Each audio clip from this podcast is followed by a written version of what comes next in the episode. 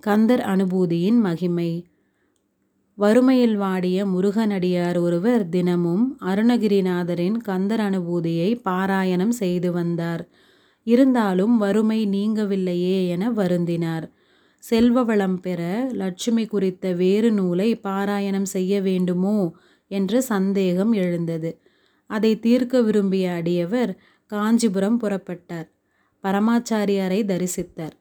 சுவாமி எனக்கு இப்போது முதல் தேவை பணம்தான். கடன் சுமையால் கஷ்டப்படுகிறேன். வட்டி கட்ட முடியவில்லை.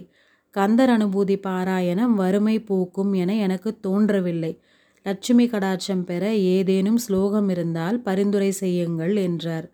பரமாச்சாரியார் அவரிடம் முன்பெ முன்ஜென்ம வினைப்பயன் நீங்கும் வரை நம்பிக்கையுடன் பாராயணம் செய்ய வேண்டும். அதன் பின் பலன் கிடைக்கும்.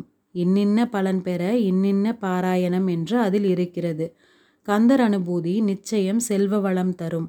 கந்தர் அனுபூதியில் கந்தர் அனுபூதி நிச்சயம் செல்வ வளம் தரும் என்றார். கந்தர் அனுபூதியில் இதற்கு சான்று இருக்கிறதா சுவாமி? என்றார் வந்தவர். சுவாமிகள் புன்முறுவலுடன் வெளியில் ஏன் தேட வேண்டும்? பாட்டுக்குள்ளேயே சான்று இருக்கிறதே. கந்தர் அனுபூதியின் கடைசி அடியை சொல்லேன் பார்க்கலாம் என்றார். அடியவர் கடைசி அடியை ராகத்துடன் குருவாய் வருவாய் அருள்வாய் குகனே என்றார்.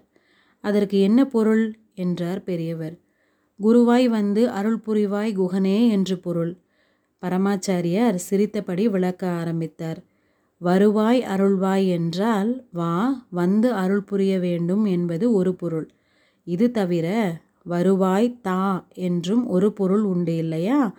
கந்தர் அனுபூதி பாராயணம் செய்தால் வருவாய் பெருகும் என்பதில் இன்னுமா சந்தேகம்? வேறு ஸ்லோகம் தேவையில்லை. கந்தர் அனுபூதியை தொடர்ந்து பாராயணம் செய்ய செல்வ வளம் பெருகும். நன்றியுடன் விடைபெற்ற அரிய நன்றியுடன் விடைபெற்ற அடியவருக்கு கந்தர் அனுபூதியின் மகிமை புரிந்தது. ஓம் முருகா போற்றி.